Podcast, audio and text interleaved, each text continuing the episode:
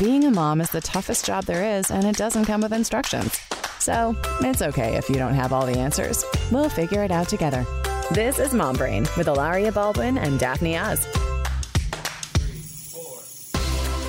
Hey guys, welcome back to Mom Brain. I'm Hilaria. And I'm Daphne. And today we are talking with Lenore Skenazy, who is kind of blowing our mind a little bit with how simple things need to be. We are those like of us that. who tend to be helicopter moms or Neurotic overbearing, neurotic, freaks. nervous, you know, all those kinds of things that I definitely do from time to time. She is here to tell us why that is actually hurting our child's development and how we can do it better. Um, I definitely learned a lot on this podcast. I highly recommend tuning in and taking notes and then being brave, taking a deep breath, and then letting go of some things. I mean, these are the episodes, honestly, that I learn so much from and that mm-hmm. I really love when we do because I just feel like it. It's just food for thought as we navigate this wonderful, wild world of parenting. So now here is Lenore Skenazy and free range parenting. Mom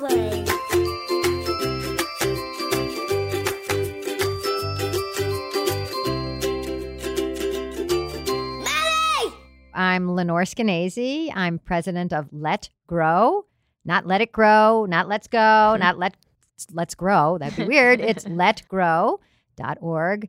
And I also started the Free Range Kids movement. And I'm a mom of two. Follow me at letgrow.org. That's Let Grow on Twitter, Let Grow on Instagram, Let Grow on org.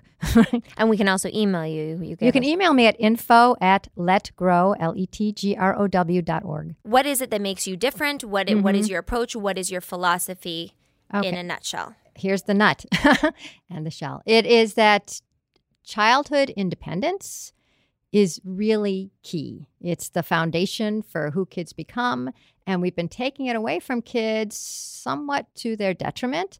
And I'm trying to find ways always to give it back to kids. And and of course, when you give kids independence, it actually gives moms a lot more independence too. So it's really trusting our kids, trusting our communities a little more, trusting Mother Nature and just saying that look we're not going to do everything with and for our kids because actually they need to do some things on their own maybe not you know you got you got some really young ones at home Right.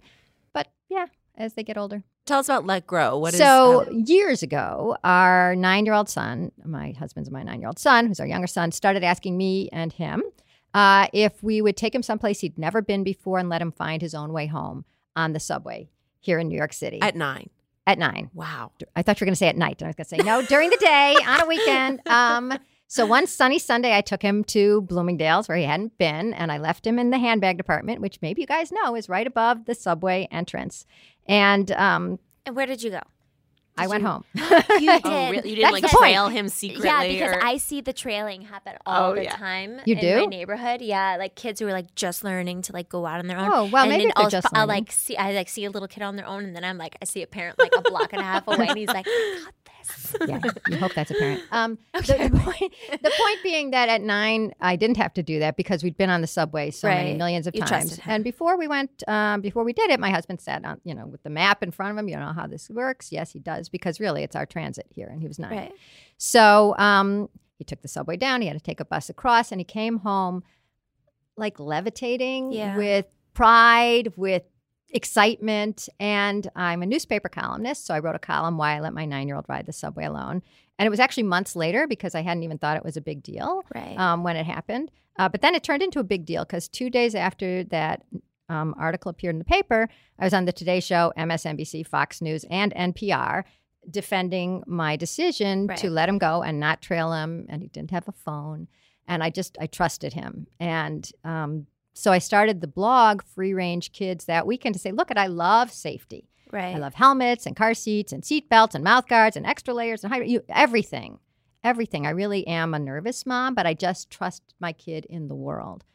And so for 10 years, I went around the country talking about free range kids. How did we get so afraid for our children? And a lot of people, you know, a lot of people disagreed, but many people agreed and they would think about it. Yeah, they loved their own childhood. They loved running around. They loved the tree forts. They loved, you know, playing in the woods or walking to the grocery and helping their mom. And they weren't giving that to their own kids. Um, and so I thought, like, well, you know, you miss it so much. Let's let's try giving some of that back, but they couldn't.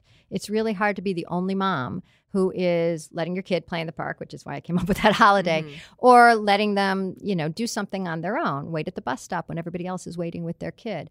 So a few years ago, Jonathan Haidt, who wrote The Coddling of the American Mind, really popular book about sort of childhood fragility and the impact it's having on college college campus kids and also beyond, um, came to me and said, "There's something happening with young adults that they seem." Um, fragile and they feel unsafe and anxiety is going through the roof um, and i think it must be starting sooner than when they come to campus and so let's work together and start a nonprofit that helps restore some of this independence that gives kids the resilience, the confidence, even the real world skills to be okay when they come to campus and be able to handle an argument with a roommate, be able to handle not getting into the right class, be able to handle a speaker coming to campus that they don't agree with. And instead of feeling unsafe, they feel like, okay, I'm going to go and I'm going to raise my hand and ask some deep questions. Or I don't like that speaker, I'm just not going to go, as opposed to feeling like literally they need somebody to intervene because they're so upset and scared and, and distraught that somebody is coming to campus that they disagree with. So we started a nonprofit called Let Grow. And um, and I was going to wear my T-shirt today, and I thought that was just a little much. But you're wearing a T-shirt. I should have been wearing my Let Grow T-shirt. darn, darn, darn. Um, but anyway, so if free range kids was changing a lot of minds, and it got sort of into the vocabulary, it's in the dictionary. We want Let Grow to change behavior because until you actually do let your kid go and do something on their own, you can think about it and think about it and think about it, and it won't happen. But if we can sort of gently nudge people into giving their kids an experience on their own, um, that changes the parent. We can talk about what our, some of our nudges are later. But when you see it, you're so proud. That's what changes you. Well, with those with those nudges in mind, like uh, with your son, what's his name? Just so, Izzy. Izzy. With Izzy, did you? I- I love, by the way, that you qualified. We left him right near the subway stop because navigating out of Bloomingdale's might have been harder than trying to get home. it is. Oh my God, I've been there. Right, right. But had there's you- a half floor. Yes. There's the first It's floor. so there's the second floor, and then there's a tricky. thing in the middle. Nobody has a thing in the Yes. middle. Right? is it were there step ups that you'd given him to test the waters of his own resilience ability to problem solve because that does feel like a big step. I mean, our Mhm. oldest um is, Yeah, is six, six, almost, right. and they're and granted three Sounds years you're is married. a big jump. Right. Yeah, I know, basically work wife. Um, but how were there step ups that you gave him to to give yourself confidence that he could handle what would inevitably be a stressful, albeit exciting experience for him? Um, you know, I'd say message wise, I should say yes, yes, yes. But in reality, we'd been on the subway so many times. It's sort of like if you've walked to the corner store with your kid all their life to get the milk, Mm-hmm. um, the day that you say you can go to the corner store by yourself, you don't have to say, I'm going to walk you halfway. Mm, I'm going to walk you a quarter of the way. But are there are are there certain lessons that you like? I one thing I remember my Oh, yes, parents yes. Mm-hmm. teaching me when I was younger it, about crossing the street is they said, "Don't watch the lights, watch the cars." That's brilliant. and it was really and make eye contact with the with the driver. And so I'm teaching my Mm-hmm, kids that because great, the light can say walk, but there's a car blows Guy is slowing down, yeah. and that and that happens, and people Mm-hmm. die that way. Um, whereas like you can be standing there. I mean, in New York we jaywalk. Um, don't do that if you're. I actually think it's illegal in New York. It I actually illegal. think it's do it safer. You're in the middle of the street. You get to see. I, I, I hate the fact that cars are turning into Turning, the lane yes. as you're crossing, and I'm always screaming, "We have the right of way!" Yeah. I'm like, oh, you know, You're just that very banging person. down the Very car. righteous. I Yeah, love right. it. I love it. I gotta want to go to a protest with you. It'll be great. right, right. we deserve a chance. Right. but um, but yeah, no. I mean, what are the lessons that you teach your Ah. child to be worldly and be? I mean, I grew up in cities my entire life, Mm-hmm. and so I feel much more comfortable in a city. Whereas, you know, we have a home out in the Hamptons, and I'm like, oh my god, ticks and foxes and bears and like. Oh my. in the night. Oh, right. Exactly. Like, and there are no bears in the Hamptons, by the way, but I'm sure that maybe there could be. So anyway, I mean, like in terms of city, I find to be city life I feels a bit city life safer, too. Whereas people who live in other What- ways, feel you're- you know, you're- I need you the feel- farm. I like it. Huh? Okay, I, I I'm the farm girl. Go on. Yes. You look a lot like a farm Thank girl. you. Let me tell you, you. right? Especially the earring on that side. Oh my The god, double there's hoops, been yeah. never a farmer who looked like you. What can I say? You know, Um, I, I bring the glam to farming. Um, going on. I'm putting, putting the it arm in farming. Right, right, right. That was a seminal show for some of us. Mm-hmm. Um, So here's the deal. Of course, you teach your kids these extremely important lessons. I, I love the fact that you mentioned crossing the street first because that is my biggest fear is cars. And you know, when I was going to school, you were always taught look left, look right, look left again. I don't know why, but that's what I taught my kids. Why? Why do you have to look left, look right, look left again? I don't know why, but teach them that. I love the eye contact Right. thing. You teach them you can't get into a car with anybody. You teach them if you do feel like something weird is happening, you know, somebody's following you or whatever, run into a store or run to the stranger across the street and wait until the, the van passes or the weirdo passes. So, yes, um, of course, I gave him and his older son, who never gets mentioned, um, all these uh, life skills, I would say. But I didn't feel I had to do that particular route with him Right. um, before the day because that was the thing. He wanted to find his own way home and, and he can read the map. Right. So that was that. I'm really curious though because you did have this backlash and it was a couple of years ago, but still like A couple you know, years ago. but- nine year old's 21. Okay. Okay, Oh, well, wow. Get that out yeah. there. Right. So uh, thankfully for you, before the age of social media, yeah. um, how did you deal with that kind of mom shaming though? Like one of the original mom Uh, yeah, shaming yeah, moments. really. I, I started mom shaming. Um, right, That could be your other me about t-shirt. the olden days. Uh, you know, mostly it was fine. Mostly it was kind of um, weird and kind of exciting. I mean, I was suddenly I was in the spotlight and talking. I, I'm a journalist to begin with, so I was sort of used, used to to interviews. that, I was just suddenly on the other side.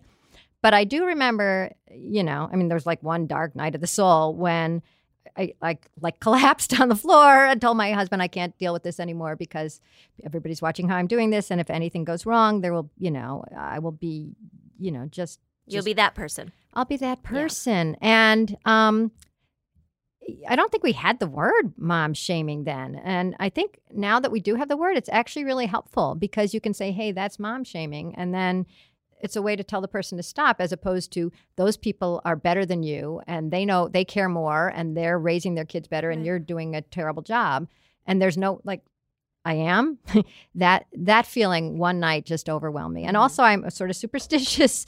So I hate talking about see and everything turned out fine because then I think like, oh my God, what if it doesn't? So I wish I was completely immune. Did you live with that anxiety while he was while he was young? Did that like that you felt like maybe you'd were you watching extra closely uh, throughout throughout his continuing younger childhood, worrying that like just felt- like you said superstitiously that oh yes, something was going to yes, be yes. But I, I'm not even the sure how much is superstition and how much is just, you know, we're in a pretty anxious age, and I think we all do worry about our kids a lot. What are things that you that you would worry about? I'm like I have I worry about choking.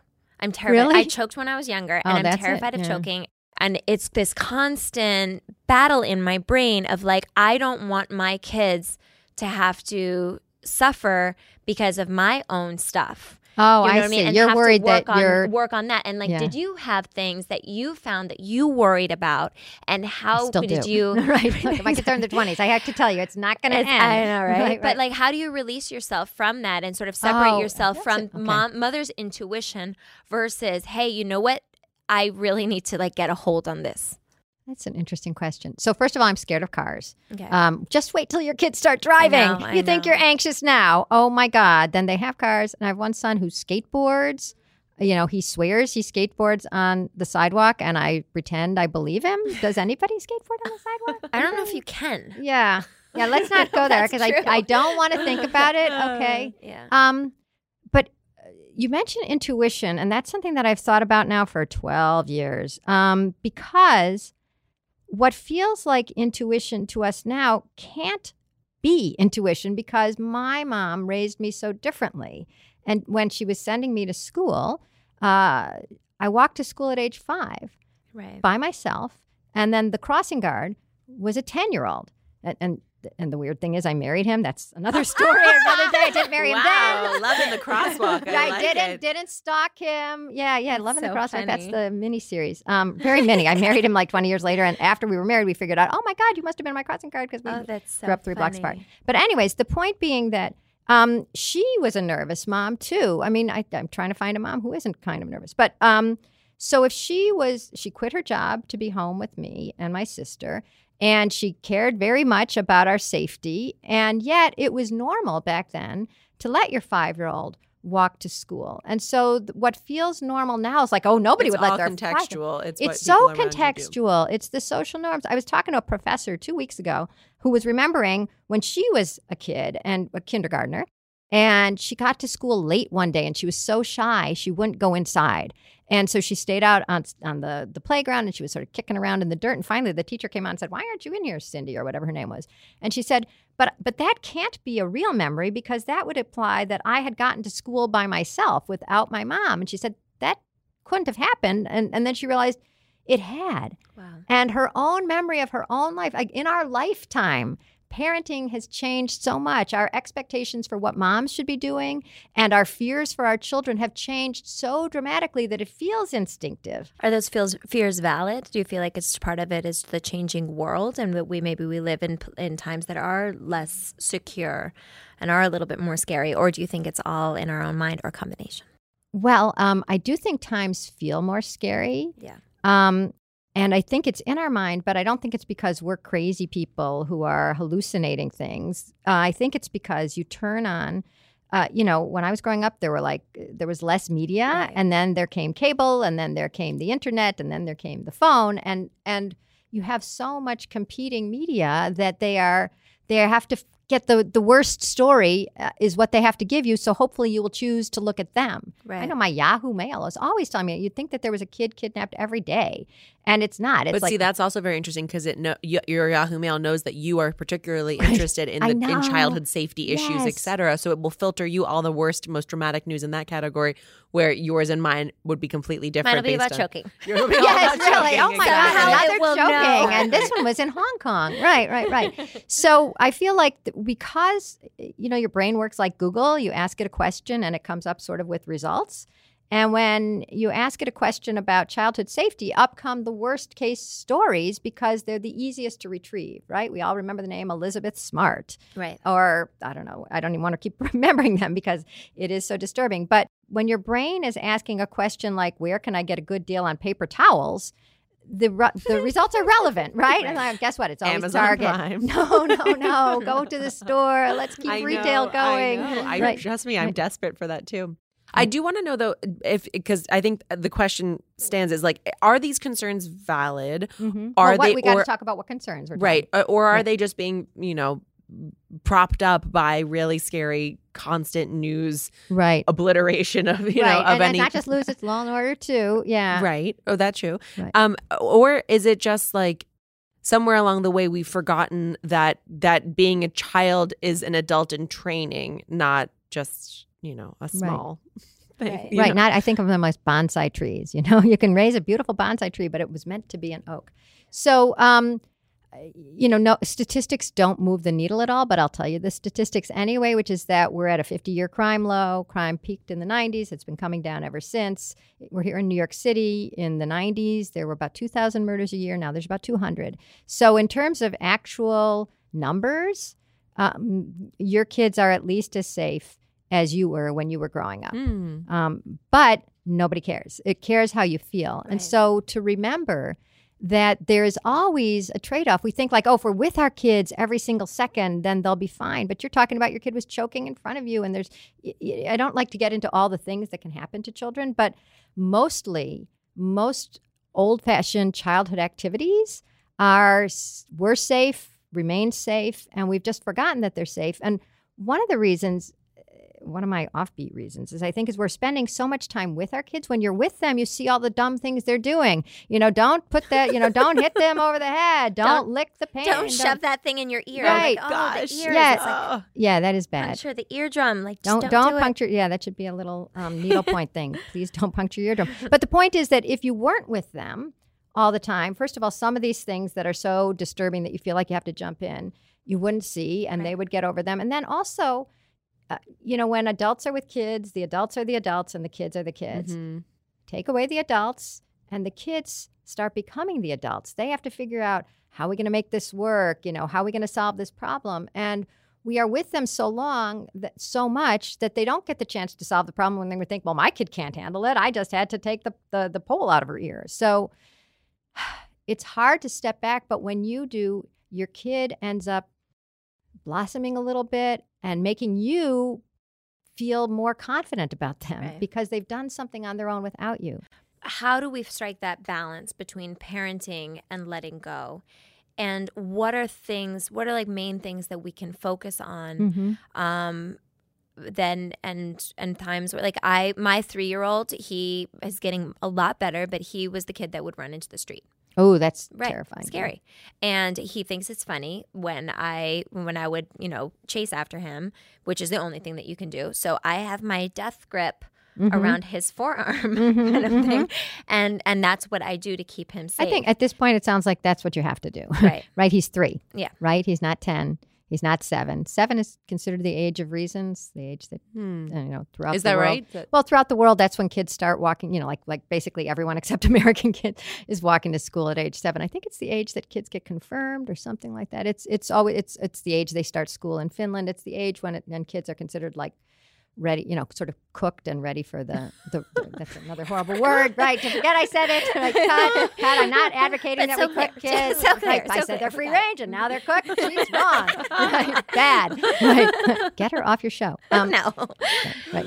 You, you could Um, choke on one. Um, buffet buffet children um, I, but but that that raises another issue or not issue but question um is america dramatically different than elsewhere in the developed world is it like a different my Um, i mean what's It's not dramatically different from what I can tell from Canada, Australia, or England, the English speaking countries. I think in a like I, I used to get a ton of letters from Germany. It's like, oh, you Americans, they are so funny. My three year old is out getting the bread. My seven year old is in a tree. You laugh. Three years, three years old is the age that they would send the kids Stop. to the bakery to start getting the bread. Yes, yes. It's so, fun. helpful It's helpful. Imagine that. Imagine your kids helping you instead of the other way around. Yeah. I'm trying to flip it a little. I, I brought. Uh, You're asking. she has facts ladies and gentlemen no, no. She I don't have facts. I have. but she does have a very a professional looking binder. folder folder you think this looks professional? it does it does manila. it's manila oh, it is Manila. It looks a little dog-eared, but um, what's that these are.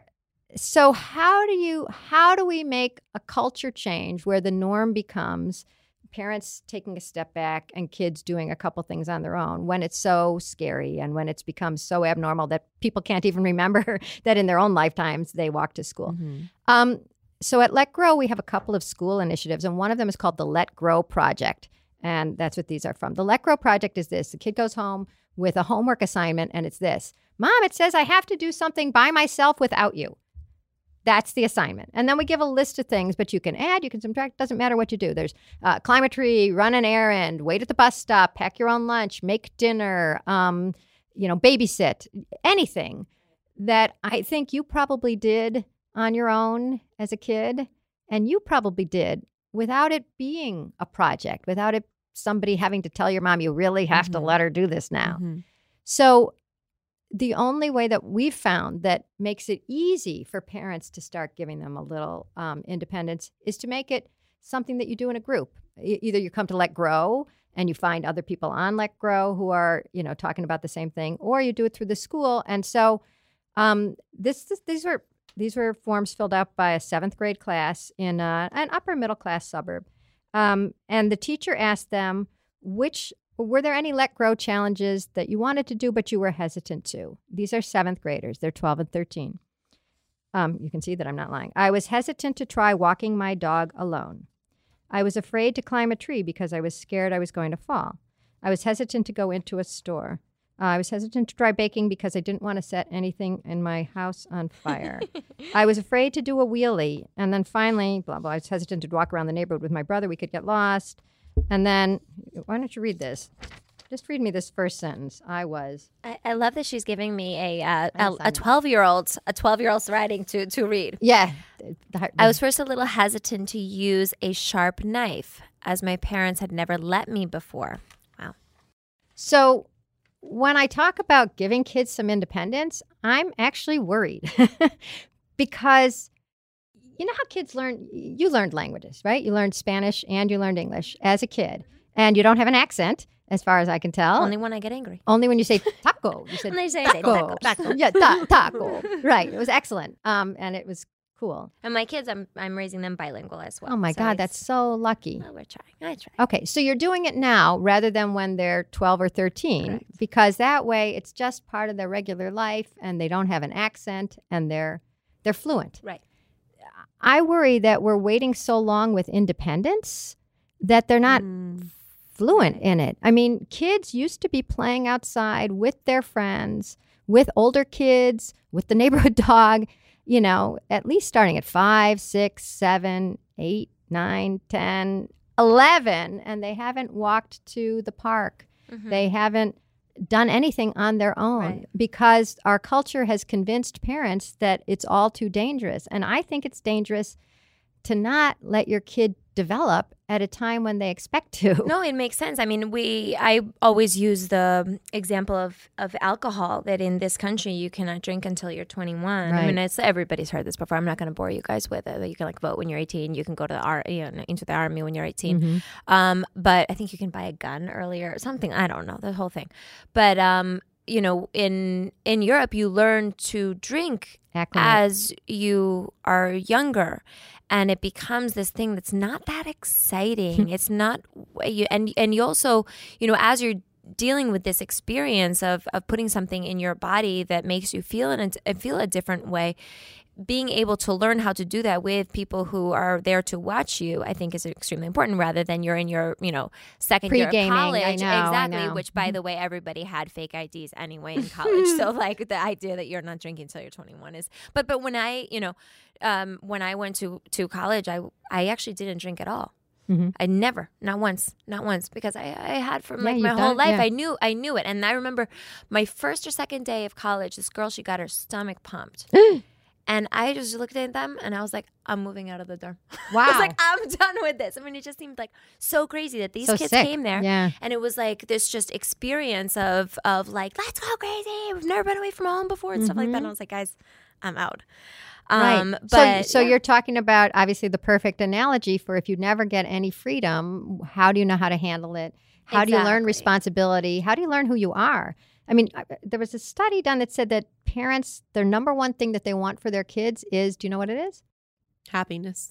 I, I thought it was be, be, Yeah. be happiness. It's it's it's related. I think it's they want them to find a purpose or a passion, mm. and you know that's kind of cool. yeah. But you can't if you're never given any chance, any free time to figure out what you like to do or who you really are or how to start something or how to make something happen or how to figure things out. and that's out. interesting what you're saying as well and i'm sure that some of you guys can relate to this where um the the overscheduled child Mhm. so and and it's hard because i'm like well i want my kid to like if she wants to try ballet let's try ballet or you know he wants to try uh, music i want him to try music or you know what i mean i mean there's Oh, I'd say all these things where I want them to try. But then they just don't have a free moment. Especially, I mean, my kids don't get home from till four, four fifteen from school because I send them to a school in Brooklyn, Hmm. and so then they come home, and then I'm like, all right, two days out of the week I'll let them do extracurricular activities, and then the other days I want to have you home, and I Oh, want to have great. you, you Okay. be be. But but then they're like, mommy, I want to do karate, and I want to do this, and I want to do this. I'm like, I don't know when we're gonna be able to do that. And what I find is there's other kids that I that I see where they're like, yeah, my kid doesn't get home till nine p.m. Oh or my- something Yeah. like that, Right. Let's because schedule they're doing this and- and this yeah. and this. Yeah. But it's also like there's, and I I don't know what the right answer is here, but there is something to be said for letting your kid demonstrate interest in something, pursue it on their own before you go and grab them like a private lesson or a class or whatever. Because I do think. You know, I, I do want my kids to develop passions. Of course I do. I want them to have things that they love. I don't want to top down dictate you have Mhm. to play violin or whatever it ends up being. And I wonder we we've also we have so made it such like a curriculum of, you know, children to succeed in the world, to get into college, they need to be this, you know, Rhodes scholar in training. and it's challenging because at what point does the kid actually become in any way responsible for their own entertainment, identifying their own likes, finding those passions? I, re- I want to ask though, because you were smart enough and or aware of this, I guess, What? to be doing it with your son. Did you notice in his classmates, was there anything different that he was doing that his classmates weren't doing, or that his classmates were doing that he wasn't doing No, I mean, um, gee, I hope he never listens. He wasn't a great scholar. Let's put it that way. I don't think he's our demographic. yes, is right, right, right. Uh, and he had uh, the, the the thing that made me most upset when he was in grammar school was how they would take away recess if he was ever bad. It's like, are you kidding? Yeah. You're taking away the one chance for him to not be in a top down To move body. academic Right. uh, uh, exercise, and and now you expect him to be better. Yeah. And that just drove me crazy. So, um, I, you know, I didn't get to know his friends that well. I mean, basically, they go to school and then everybody goes to their separate things. So, I, I can't tell you what they were doing that was so different from him. As an adult, does he feel more As an- independent or Yeah, I less, you know? I, you know, I- he's an N of one, as they say, an Yes. example of one. Yeah, he is. He is independent. He's traveled a lot by himself. What does he think about the way that you raised him? I don't think he thinks about it a whole lot. He's not there Um, I, you know, I mean, he's a 21 year old male. Yeah. Come on. Oh, I'm really thinking about my mom a lot. How was I raised? You know, let me let me give her an award. Um, uh, what I want to, I, I sort of want to pivot to when we're talking about like how do kids learn and how do they find their passion. It's not just free time; it's also free play. And um, that's something that we've really taken out of kids' lives. And when they are in karate, it's great. They're learning karate, but they're not learning how to organize a game, how to figure out if the ball was in or out, how to deal with somebody who brings along their little brother, and How to how, disagree. how to disagree. And uh, one of the co founders of Let Grow is Peter Gray, who is so great. You would love him, G R A Y. He wrote a book called Free to Learn. He's a psychology professor at Boston College. And he said that all these skills that we're, we call soft skills now, even though they're the ones that you need to succeed, or we call them social emotional, I can't even remember the word, proficiencies or something, they all come into play in free play. And so, one of the other Let Grow initiatives in a school is to have the school stay open before or after school just for free play. So, you have a mm. place where your kids are with a bunch of other kids, different ages, no tech. Um, and then there's a lot of cardboard boxes and chalk and balls and jump ropes. And there's a nurse in case of an emergency crouching in the corner with an EpiPen. but otherwise, the kids are coming up with stuff to do. And you learn you learn what you love to do and you make your friends and you solve your problems and your parents aren't there and it's not exactly like being in the woods like some of us were or you in the middle of Barcelona or wherever you were. Definitely not in the woods. I was not in any woods. Would have been it? very lost and scared in the woods. Right. Always. right. The woods are um, dark and deep. But Dark the and deep. point is that how can we give some of that? Uh, I consider it like Mother Nature expected kids to play. There's the drive to play, just like in adults. There's the drive to reproduce. You guys seem to be doing great. Um, so, so it's there because the the drive to have that kind of fun is what gets kids over the difficult part of organizing the teams or being mad that you weren't picked or being scared as you're climbing the tree. It's all like but then i'm going to have fun. It's going to be great. And so so peter talks about how the mind comes into the world sort of ready to be learning a language ready to be learning everything and it expects to be wired by betrayal frustration fear as well as elation and fun and joy and when you've taken out the the the, the scary, difficult ones, you're like not building a whole foundation for the kids. And then we expect them to be able to deal with things as they get older, and we haven't allowed the, the, the wiring to happen. I, I think of it like now, like you know how those 3D printers they go "Mm," and they're they're building Layer up by layer. layer by layer by layer. And if there's no layers under there, the roof is going to go. And when you talk about kids today being so anxious, these kids who haven't walked around their neighborhood with their own dog, who haven't used a sharp knife at age 12 and they think only parents, only adults know how to do it, that's not fair. and yet, these parents, let me just give you an example from Parents Magazine, can I? Yeah. Parents Magazine had an article on playdate, playdate protocol. And one question was if your kid is old enough to stay home alone um, by herself, and sometimes does, or often does, but now she has a play date over, can you still go run a quick errand, go to the dry cleaner? And Parents Magazine said, No. right, why?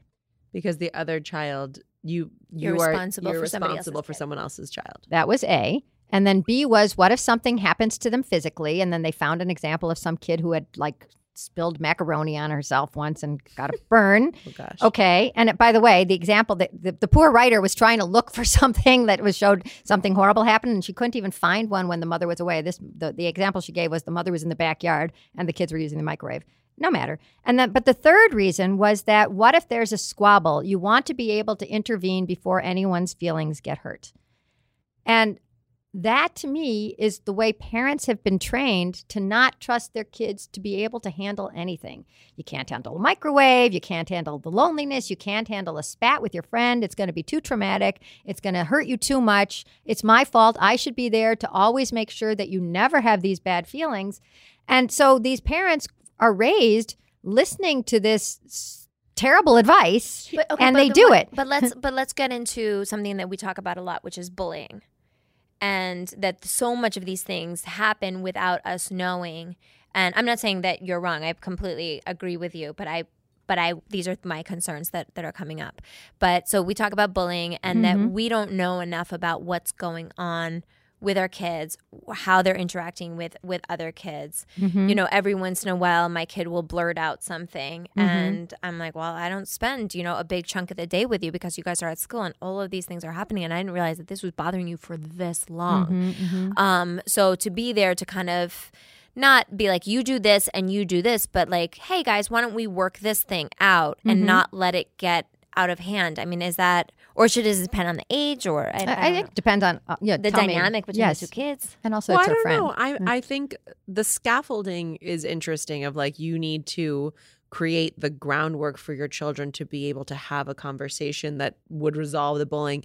That's I mean, look that that is clearly effective. And you in in many ways you do have to model for your kids how to have a conflict resolution, how to address something that's bothering them. But I I actually had a different thought when I was listening to it's um I saw this uh, um I on MasterChef Junior where we have little kids who are Mhm. competing in a very uh, like high stakes competition for money, for you know, yeah, uh, for- reality. yeah. for for the title, for all this stuff. And your instinct as an adult is to assume that kids are going to internalize and handle situations the way that adults do. Because in your mind, I was just thinking about like you're, you'll get your feelings hurt. You're going to internalize it. You're going to be. You're, it's going to. Mm-hmm. It's going to damage. You're going to you ruminate. Yeah. Because when you have a big, you know, life altering fight as an adult, it does stick with you. It does hurt you to your core. You do have ego involved. These kids had no ego involved. It was wow. it was fun for them. It was a passion for them and they were eager to learn and they also knew that they were there to learn, which ine- inevitably means be critiqued at some point and they didn't take that personally the way that adults oftentimes would. And I would sit here thinking um because I worry about bullying all the time. We we do talk about it a lot because it feels pervasive and because it feels like it used to be like if you got bullied at school, at least when you were home, you were safe. Now you go home and you're still subject Yeah. to the nonstop onslaught from from you know media and and from uh, your social media and all the rest. But I do think that we assume that kids are going to be um, so fragile, and I like that you use that term because we as adults feel fragile, where they're yeah. actually Mm. much less impression. They're impressionable, but much less uh, they're they're so resilient. We also talk about that. Like kids are resilient, and they and I love that you said that Mother Nature intended them to be risk taking and need Mhm. to be exposed to things where there are setbacks or they didn't do it right or Mhm, whatever, so mhm. that their brain could be wired to try and try a different way and try something new and be successful the following time. So I worry that by never allowing our kids to be their own problem solvers, their own resolution seekers, um, and and even with regards to bullying, by by by our instinct as parents being to jump in as quickly as possible, uh, we we actually end up making them much more susceptible to bullying and pain and problems in the future. I don't know the answer. I Um, literally I don't is know. just me I don't know the whole loud. answer, but I know that part of the answer is giving them some time when we're not there Right. to solve it and to do it for them. Um, one of the things that we found when we do the play clubs is that because it's mixed ages, everybody worries like on a bus, oh my God, there's the fourth graders are there and my kid is only in first grade. They're going to be bullied. In play, um, one of the principals who had a play club at her school did a study of the kids. And when she asked the older kids what they liked most, I don't know what the younger kids like because it's only older kids that made an impression on me. Um, she said, one of them said, I really liked it when there was a little kid and they they looked lonely and I started chasing her. Or I really liked teaching a game to the littler kids that Mhm. I knew. And often uh, what they were what they were expressing, what they loved was empathy. They didn't even realize that that's a feeling that they could have because it's always been, you know, the, it's I'm in the third grade little league team or I'm in the Right. pee wees or whatever, and you're always with your own age. Um, although with bigger families, actually, it's not. I mean, that's that's a, a great part of it. Having a larger family is that they do all interact. And Um, uh, you know, if a person is a bully and somebody that n- nobody likes, that if you're talking about free play, they don't get played with. And we had a great story from a South Carolina play club where this boy had been in the, the principal's office three times the week before that. And the guy running the play club said, "Well, why don't you try play club?" And at first, he was a little. The adult was a little worried that everybody was, you know, it was going to ruin play club. And he said, and when the kid came out, some of the kids sort of flinched because he's such a he was such a I don't know, I guess you can't say jerk about a, a fourth grader, but somehow they just didn't want to be around him. But then one kid started playing with him, and then all the kids started playing with him. And he went into school with a grin on his face and some buddies, and one of the teachers started crying. Mm. And so sometimes I, I, wonder if we're exacerbating bullying, first of all, by constantly intervening and teaching kids that right. they should be hurt every time they feel a little frisson of, dis, you know, the, oh, a little frustration or a little mad. Instead of telling them to brush it off, it's like, go tell a teacher and we'll get people involved and we'll talk to the principal and we'll bring in the police. It's like maybe if you gave them a little bit more, if you trusted them a little bit more, instead right. of assuming that A, everybody is fragile and B, the bad kids are going to hurt them forever. Right which you've been told by Parents Magazine, even the girl's friend is going to hurt her forever. Right. I mean, we've really been sold a bill of goods that our kids are so fragile and needy and in constant danger, whether it's from the outside or a bully or a thought or um, a bad grade, that we have to be there all the time. And I have to say, it's bad for moms. Right. It's stressful. It's it's all consuming. Right. If you're supposed to be with your kid all the time, intervening, listening for, oh, she sound upset now? Or should I take her? She likes ballet. Should I take her to seven days a week or 20 days a week? Right. That you don't have any free time. It well, seems weird that it, you know, that this helicopter parenting model that people aspire to happened to become popular just as women were getting really powerful right. in the and workplace. We're going to have to let you go soon, but I really want to get into the how to. So, mm-hmm. for those of us who are sometimes helicopter and sometimes getting like we have our anxieties right, and we don't want to get it wrong. I mean, these these little people, it's really hard to bring them into the world, whichever way you had yes. them. It is a struggle to bring them it's into true. the world. It's not like, oh my God, I have a baby now. You know, whether you adopted them, whether you did surrogate, whether you had them yourself, you know, uh, whatever whatever it is this it is a it is a difficult thing to do and then we want it to go really right mm-hmm. we don't want to mess up we only have mm-hmm. one chance to do this how can we let go a little bit how okay. in our own mm-hmm. selves can we just little by little baby steps get there Okay, first of all, one of the really good things to do is to think back on your own childhood and what you absolutely love doing and make sure that your kids get it too. So if it was you know, playing jacks by yourself in the backyard, you know, they can have that too. If you liked walking in the woods, whatever it is, if that was great, give them a little bit of that. You're trying to give them everything good. You're giving them the best food, the best education. Give them the best of your own childhood too, which usually involved like your mom wasn't with you, right? Was your mom with you for your very favorite part of childhood? Yes. No. Cooking with her, I was oh, my cooking. favorite. Okay. But I will yes. say, I know. You've entered the, the Oz family, okay. and they're very, yeah, yeah, really, that's like not fair. Right. but, but I will say the the other thing that I thought of immediately was going to play in the treehouse at my grandparents' farm, and it was we were always, and I think about it now, it was like thirty feet up in the yeah, air. Right. You know, definitively not something I would ever let you know my four year old, five year old do. Mm-hmm. But um, but it was it stands out immediately as like the imagination and the sort of painting of your own world that happens when you are given that freedom and that independence from adults. I think it's absolutely it comes to mind. So that's one way to remember that like you're actually giving your kids something. It's not that you're being lazy or unattentive. It's that or inattentive. It's that you're you're giving them that.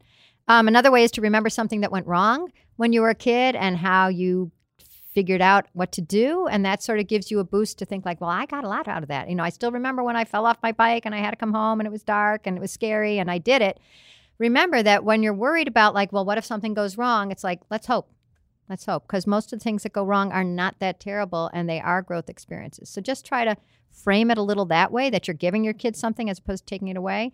And then one thing that I came up with recently, and I'd like somebody to try, and please write to me at, uh, you know, info at letgrow.org is the work date play date, because I work at home so much. And I thought a lot of moms are doing this. Why don't you just bring your laptop over to my house and we'll sit at the kitchen table and we'll have coffee and I'll be less lonely and then the kids have to be outside without us and they're not allowed to come in until the like the little hand hits the, the 12 and so then they have some free time And we have some free time. We're getting our work done still, and your kids are doing the work of play because play is the work of childhood. So that just seems like an easy first step. And also, hmm. then you've made a buddy who also believes in letting the kids have a little independence. Because I agree. You pointed that out that part of the issue here is you don't you don't want to be the lone mom who's like, Mhm. I don't care about watching my kids. They're going to be playing by themselves, and then you Mhm. feel like the oddball out who. Uh, you know, somehow has been painted as though you don't love your kids Right. as much as everybody else, Mhm. and I think that still gives you the comfort of the oversight that so many of us would have a hard time relinquishing. But um, but you have you know someone eh, there in in moral support as well. You know, For doing sure. the same thing. Right. I would just say also if your kid is in school, go to letgrow.org, click on schools, and there's the Let Grow project where everybody in the class is suddenly going home and doing things on their own, or everyone in the school. And remember, it's free, so it's not like I'm hawking something for money. There's the there's the school project, and then there's the play club where your kids would be having a chance for three hours in the afternoon without any tech, without any coach, just to play and have fun. We're going to ask you to tell us your favorite thing. I would have to say my favorite thing, the thing that I, I, I read it on a vacation and I never read nonfiction on vacation, but Peter Gray's book, Free to Learn, changed my viewpoint of how kids learn and what we can give them when we step back. Love that. Fantastic. I, I mean, I really, really recommend it because kids learn when they're curious and when they're figuring things out. And when you sit them in a chair and you try to get information in them that seems completely irrelevant, it's the hardest way to teach a child. Thank you so Thank much. Thank you so so much. This Thank so you. great. This was great. Yay! Okay, guys, that was Lenore, and she. I, I feel like we were we were like yelling questions at her because we had so many. These, we had these so are many the moments where people come up to me all the time and say, "Oh my god, I love mom brain," and I'm like, "Me too." Like, I'm just like, I do as well, and I never mean that and it's like, "Oh yes, listen to us," kind of thing, but more like I just learned so much on this, and so it's like kind of incredible that we've found our way into this job where we get to learn so much and and just get to be Shh, better, don't tell better them. parents. Don't tell. don't, tell them that we're. But here as no, I mean, this is something that we are enjoying just as much as you guys, just because these experts that come on, we have so much to learn from them. But one of the things that I am going to definitely take away is letting go a little bit. Little bit. Did you guys hear me? A little bit. I'm like, I think, I really think that you can't go from like, I don't want to say I'm at an extreme, but I just, I definitely am nervous about certain things. And I think very rightly so. I think we really have to find that line between what is appropriate nervousness and you know taking care of our kids but then also being aware of letting them struggle a little bit letting them have these these moments of growth and exploration and stuff like that I, I really appreciated her saying like the world is no more dangerous now by certain metrics than it was when you were growing up. And um are there you know to look just to be more aware and to be more conscious and look for places where you can give your kids those little little tasks that make them feel independent and the little things that make them feel self-sufficient. Um so definitely lots to think about here from lenore. And now it's time for our favorite things.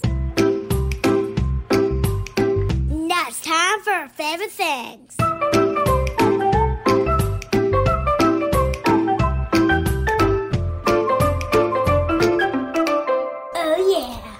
So, my favorite thing today is a bug catcher. Now, I know you're what you're thinking, you know, little miss vegetarian me, um, and is, you know, recommending catching, but we like to think of it as a catch and release. And what I found is regardless of how many times I say, oh, be careful with the bugs and don't know, don't get too, let it be in its own natural habitat. I feel like kids get interested in them no matter what, especially I have three little boys who are absolutely bug obsessed. So this is a little um, bug catcher where they can put it down gently over the bug and then it kind of closes around it. And then it has a little magnifying glass as part of it and they can take a look at the bug. And doing that actually has made them be much more careful with the bugs and less of that like oh there's a bug let me stomp on it um i actually am alec is afraid of bugs i am the one that has to like catch and i do catch and release them in the house as well including the cockroaches in in new Oh, york lovely. i know i apologize for all of those other ones we've had a couple where like um i don't know if they're cockroaches or water bugs but like when people are doing construction next door and then they'll like come in let's not talk about Okay, I'm sorry, guys. I anymore. like totally skis you out. But if you have little kids who are fascinated by bugs, Um, a cockroach. get this get this a Carson Bug View quick release bug catching tool That with is cute, glass. It's super super fun. Um, okay, so speaking of letting kids explore and have fun outdoors and use their imagination, John, my son who's four, he's like really big on what he thinks is note taking right now. And he, so, like, my, my husband, John, will bring back, you know, when you go to conferences and things, you get those little notebooks. He'll always bring them back, and John loves them. And he writes all his letters and his notes to himself and numbers and things. Um, and he really was looking for a notebook that he could take in the rain. This was like a very important thing for him when he was out exploring. So I spent 15 minutes solidly searching on Amazon for a waterproof notebook and found these. They're called Rite in the Rain. It's it's R I T E. Rite in the Rain top spiral notebook, three by fives. Um, and there it it has a, like a waterproof cover on it, and also the pages themselves. They were made for you know people explorers in the Amazon or something where it was constantly wet and rainy around. So even the paper when it gets wet doesn't tear, doesn't like smudge the ink or anything. Little John has freaked out about these things. He takes them with him everywhere. He loves them so much. And anyway, as you get your little adventurers out and free range them, um, these are just like fun little notebooks. They're also great for airplanes and any kind of travel because they're the right size to just tuck in backpacks and things. Um, and again, remember, guys, we always put the links to these products in the descriptions of the podcast. Don't forget to rate, review, subscribe, tell your friends, share it. We love when you guys email us and share, you know, everything from questions to like your own great tips. Again, how Daphne and I are super selfish in terms of we want to know all this stuff too. So it's yeah, we just learn been a from you guys too. So, please much share with us. guys. We always we like to share our favorite things. Just there are things that are popping up for us, but share us share your favorite things with us too. We love that. follow us on Instagram and Facebook. And what was the other God, one? you have so much to do. Get, I out, know, get out so a pen many and things. pencil. Get- Do all of these things. all of the Follow us everywhere. Email us and tell your friends.